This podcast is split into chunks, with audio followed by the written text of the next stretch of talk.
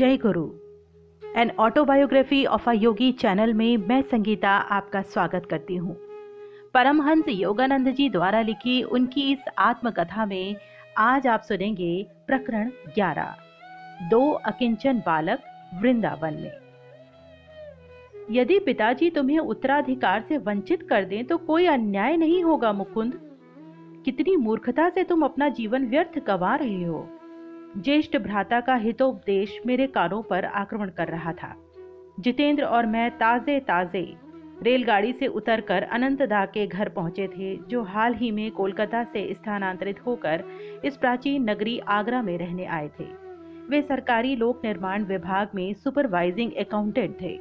आपको भी भली भांति मालूम है अनंतदा, कि मैं अपने परम पिता से अपना उत्तराधिकार प्राप्त करना चाहता हूँ। पहले पैसा, फिर भगवान। कौन जाने जीवन अत्यधिक लंबा भी हो सकता है? पहले भगवान। लक्ष्मी तो उनके अधीन है। कौन कह सकता है जीवन अत्यधिक छोटा भी हो सकता है? मेरा ये जवाब केवल प्रसंगानुरूप दिया गया प्रत्युत्तर था। इसमें किसी पूर्वाभास का कोई संकेत नहीं था। अफसोस, अनंत का जीवन सचमुच छोटा साबित हुआ। लगता है आश्रम में बड़ा ज्ञान पा लिया है तुमने, पर बनारस तो तुमने छोड़ दिया है। अनंतदा की आँखें आत्मतृप्ति के भाव से चमक रही थीं। उन्हें अब भी आशा थी कि वे मेरे पंखों को समेटकर मुझे पारिवारिक घोंसले में सुरक्षित रख पाएँगे। बनारस में मेरा अल्पवास व्यर्थ नहीं हुआ। मेरा हृदय जिसके लिए तड़प रहा था, उसे मैंने वहाँ पा लिया है। और आप निश्चिंत रह सकते हैं कि वह आपके पंडित या उनके सुपुत्र नहीं हैं।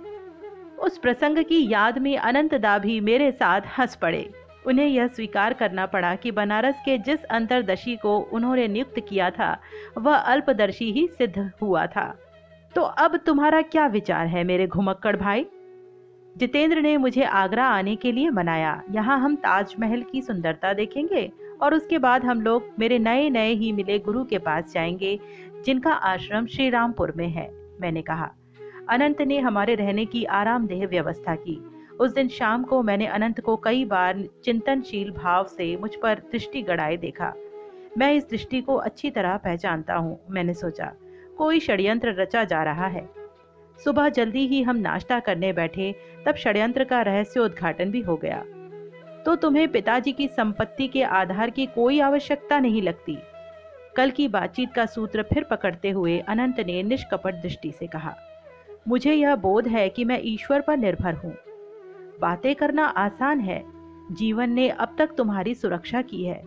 यदि तुम्हें भोजन और आश्रय के लिए उसी ईश्वर के अदृश्य हाथ पर निर्भर रहना पड़ता तो तुम्हारी क्या दशा होती? शीघ्र ही तुम सड़कों पर भीख मांगते फिरते। कदापि नहीं।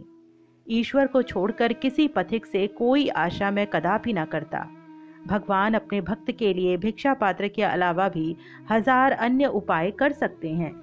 और अधिक वाग्विलास। यदि मैं ये कहूँ कि तुम अपने जिस तत्व ज्ञान के बारे में इतनी डींक मार रहे हो, उसे इस मूर्त जगत में आजमाया जाए तो? तो मैं तुरंत स्वीकार कर लूँगा। आप क्या ईश्वर को कल्पना जगत तक ही सीमित मानते हैं? पता चल जाएगा।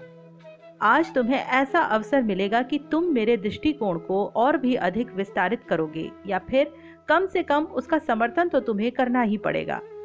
अनंतदा वातावरण में गंभीरता को बढ़ाने के लिए थोड़ी देर रुके, फिर गंभीरता पूर्वक धीरे धीरे बोलने लगे, मेरा ये प्रस्ताव है कि मैं तुम्हें और तुम्हारे गुरु भाई जितेंद्र को अभी सुबह निकट ही स्थित वृंदावन भेजूं। तुम दोनों अपने साथ एक भी रुपया नहीं ले जाओगे। तुम भिक्षा नहीं मांगोगे, ना अन्न की, ना पैसे की। तुम किसी को भी अपनी परिस्थिति से अवगत नहीं कराओगे। तुम भोजन से वंचित नहीं रहोगे और तुम वृंदावन में फंस कर नहीं रहोगे। यदि आज रात 12 बजे तक इनमें से किसी भी शर्त को तोड़े बिना तुम दोनों मेरे बंगले पर लौट आओ तो मैं आगरा में सबसे अधिक विस्मय चकित मनुष्य होऊँगा। मुझे ये चुनौती स्वीकार है।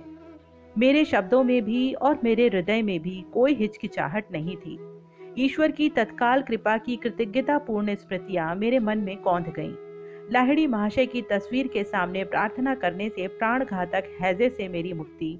लाहौर में छत पर मुझे दो पतंगों का लीलामय ढंग से उपहार दिया जाना, बरेली में घोर निराशा के बीच सही अवसर पर ताबीज का मेरे पास आना, बनारस में पंडित के आँगन के बाहर से साधु द्वारा निर्णायक संदेश का दिया जाना, जगजननी माँ का दर्शन और उनकी दिव्य प्रेम वाणी जगजननी द्वारा मेरी छोटी से छोटी परेशानियों को भी मास्टर महाशय के माध्यम से हटाया जाना, हाई स्कूल की अंतिम परीक्षा उत्तीर्ण करने में, अंतिम क्षण में किया गया मेरा मार्गदर्शन और सर्वोच्च वरदान मेरे जीवन भर के सपनों की धुंध से प्रकट हुए, मेरे जीते जागते गुरुदेव। मैं कभी भी यह मानने के लिए तैयार नहीं होता कि मेरा तत्व ज्ञान संसार की किसी भी कसौटी पर खरा नहीं उतरेगा। चाहे वह कसौटी कितनी ही कठोर क्यों ना हो, तुम्हारी ये अनुकूलता सराहनीय है। मैं अभी तुरंत ही तुम लोगों को रेलगाड़ी पर बिठा देता हूँ, अनंत ने कहा। वे आश्चर्यचकित जितेंद्र की ओर मुड़े। तुम्हें भी इसके साथ जाना होगा, एक गवाह के रूप में। और इस पर आने वाली आपदाओं में जिसकी संभावना अधिक है, एक सहभागी के रूप में। आधे घंटे के बाद जितेंद्र के और मेरे हाथ में आगरा से वृंदावन के टिकट आ गए। स्टेशन के एक एकांत भाग में जाकर हमने अनंत को अपनी तलाशी लेने दी। अनंत दास शीघ्र ही आश्वस्त हो गए कि हम कोई छिपा खजाना अपने साथ नहीं ले जा रहे थे। जो छिपाना आवश्यक था, उससे अधिक हमारी सादी धोतियों में कुछ भी नहीं छिपा हुआ था। जैसे ही विश्वास ने वित्त प्रबंध के महत्वपूर्ण क्षेत्र पर आक्रमण किया तो मेरे मित्र ने विचलित स्वर में कहा अनंतदा आप सुरक्षा की दृष्टि से मुझे एक दो रुपए देकर रखिए। तब मैं किसी संकट की घड़ी में आपको तार दे सकूँगा। जितेंद्र, तीव्र स्वर में मैंने उसकी भर्सना की। यदि तुम आखिरी उपाय के तौर पर कोई पैसा अपने साथ लोगे तो मैं इस परीक्षा में नहीं आऊँगा। सिक्कों की खनक में दिलासा देने की कोई शक्ति होती है। मेरी कठोर दृष्टि को देखते हुए जितेंद्र इससे अधिक कुछ नहीं बोला। मुकुंद, मैं निष्ठुर नहीं हूँ। कोमलता की हल्की सी झलक अनंत के स्वर में आ गई थी। संभव है कि उनका अंतकरण उन्हें धिक्कार रहा था। शायद दो अकिंचन बालकों को एक अपरिचित शहर में भेजने के लिए या फिर ईश्वर में उनकी अपनी अनास्था के लिए। यदि संयोगवश या भगवान की कृपा से तुम इस वृंदावन परीक्षा में सफल हो गए तो मैं तुमसे मुझे अपना शिष्य बनाकर दीक्षा देने का निवेदन करूँगा। इस असामान्य परिस्थिति में उनके द्वारा की गई प्रतिज्ञा में एक विसंगति थी। भारतीय परिवार में बड़ा भाई अपने छोटे भाइयों के आगे नतमस्तक नहीं होता, बल्कि पिता के बाद उसी को परिवार में तत्सम सम्मान मिलता है और सब उसकी आज्ञाओं का पालन करते हैं। परंतु इस विषय में मेरे कुछ कहने के लिए समय नहीं था, हमारी गाड़ी छूटने वाली थी। गाड़ी दौड़ती जा रही थी और जितेंद्र उदास होकर खामोश बैठा था।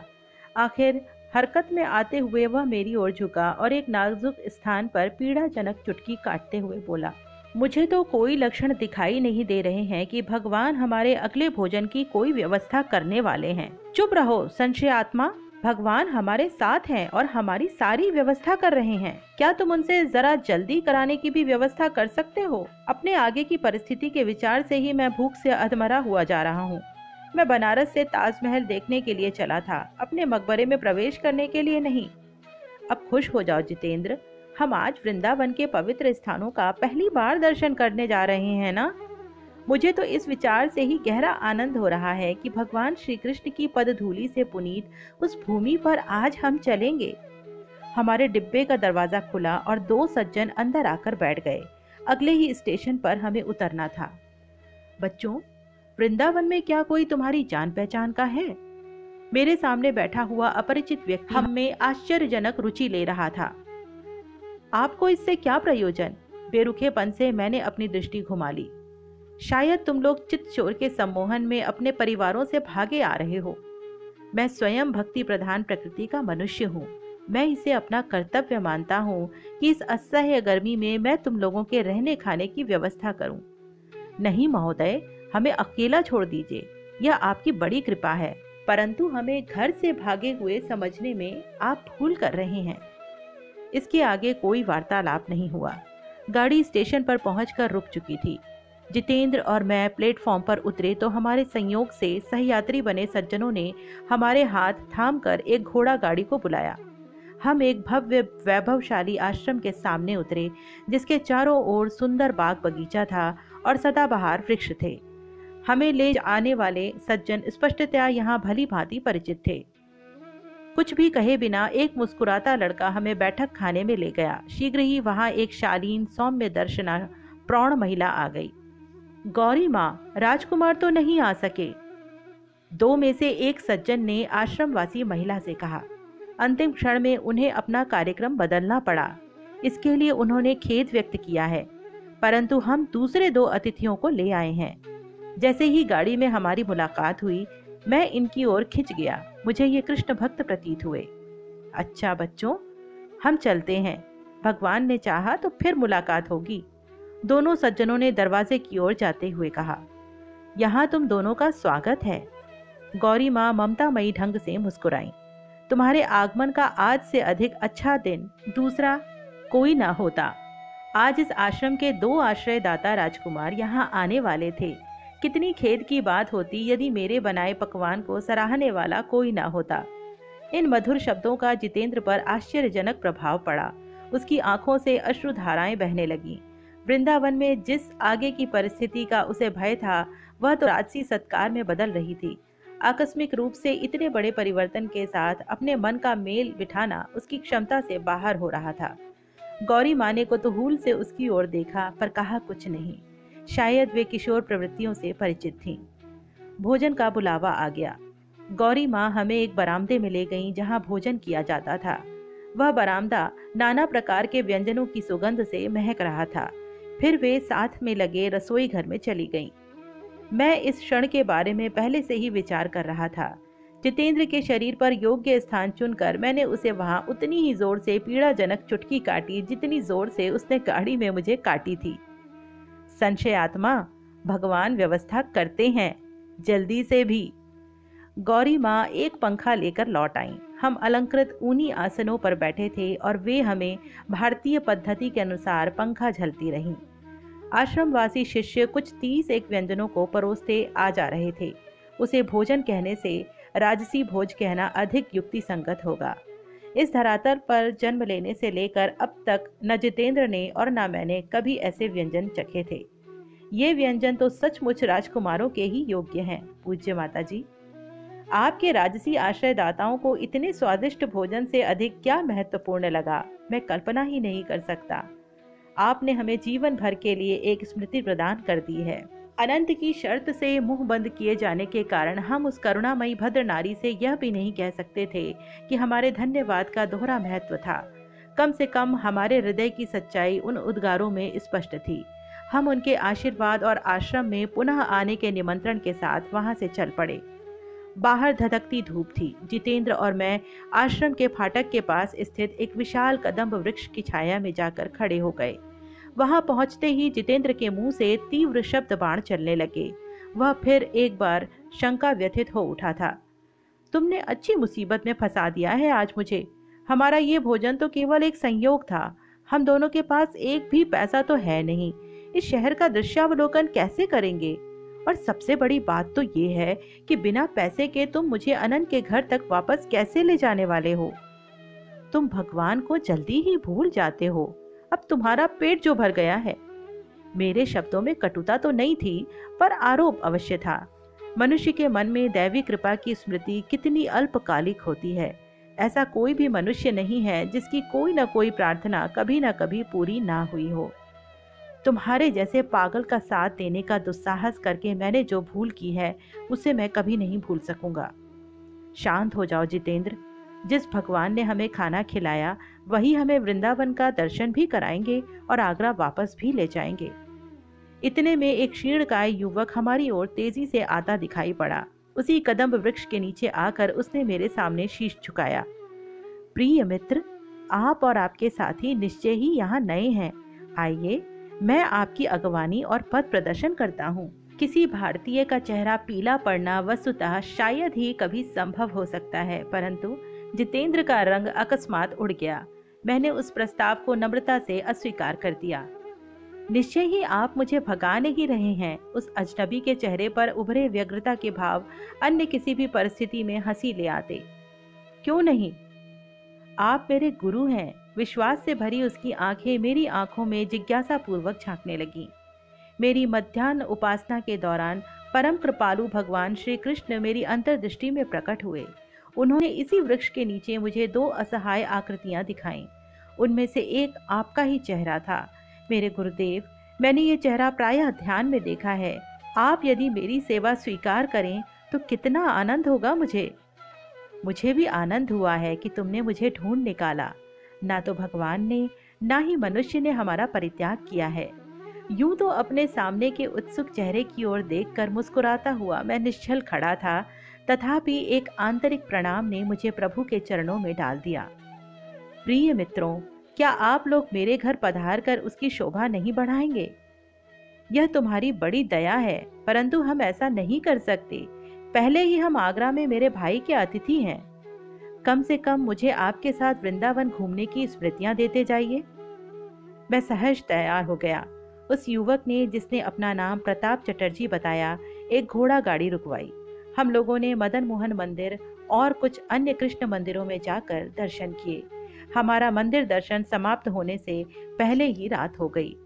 क्षमा कीजिए, मैं थोड़ा संदेश ले आता हूँ।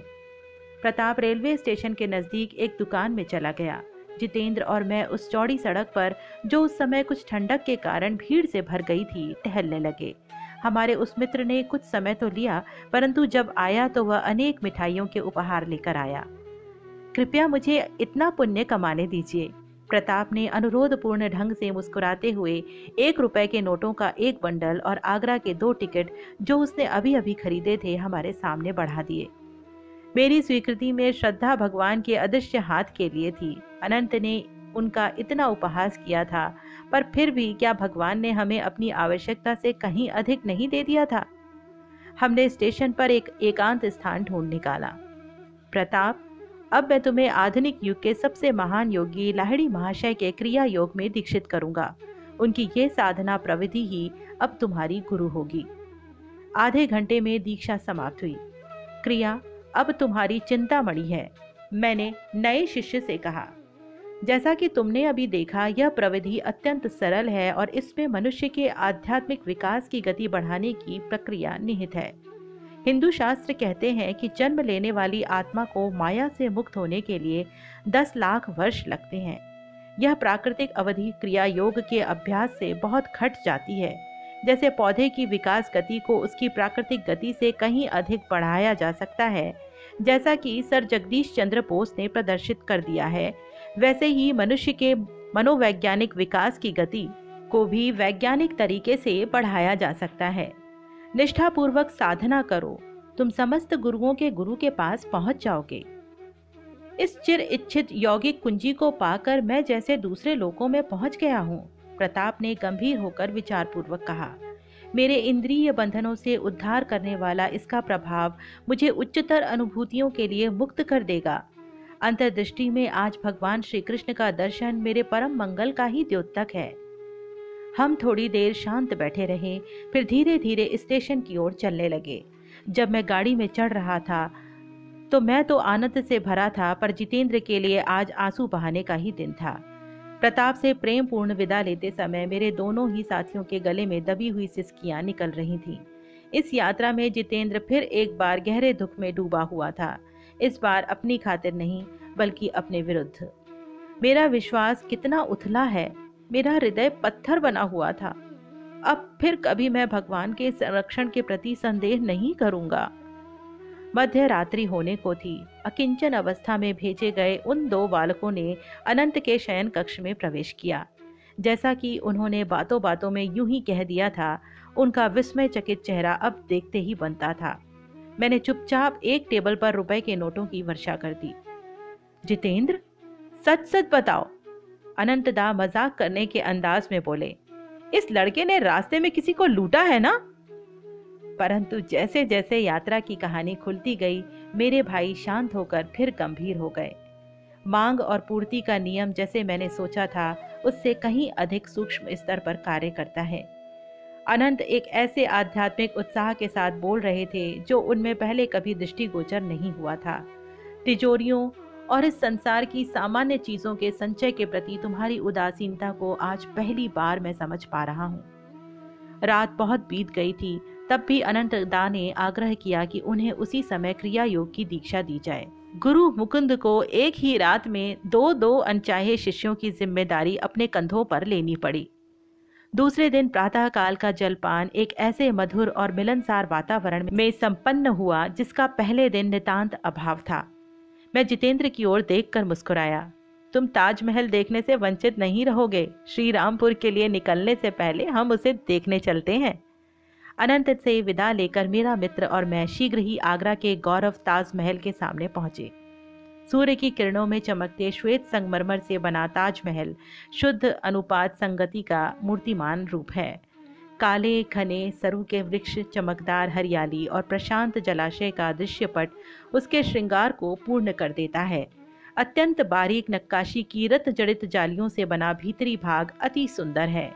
भूरे तथा बैगनी रंग के संगमरमर से बना अत्यंत नाजुक बेल बूटा अति सुंदर है। गुंबज की रोशनी, शहनशाह, शाहजहां और उसकी सल्तनत एवं दिल की मलिका मुमताज़ महल की कब्रों पर पड़ती है।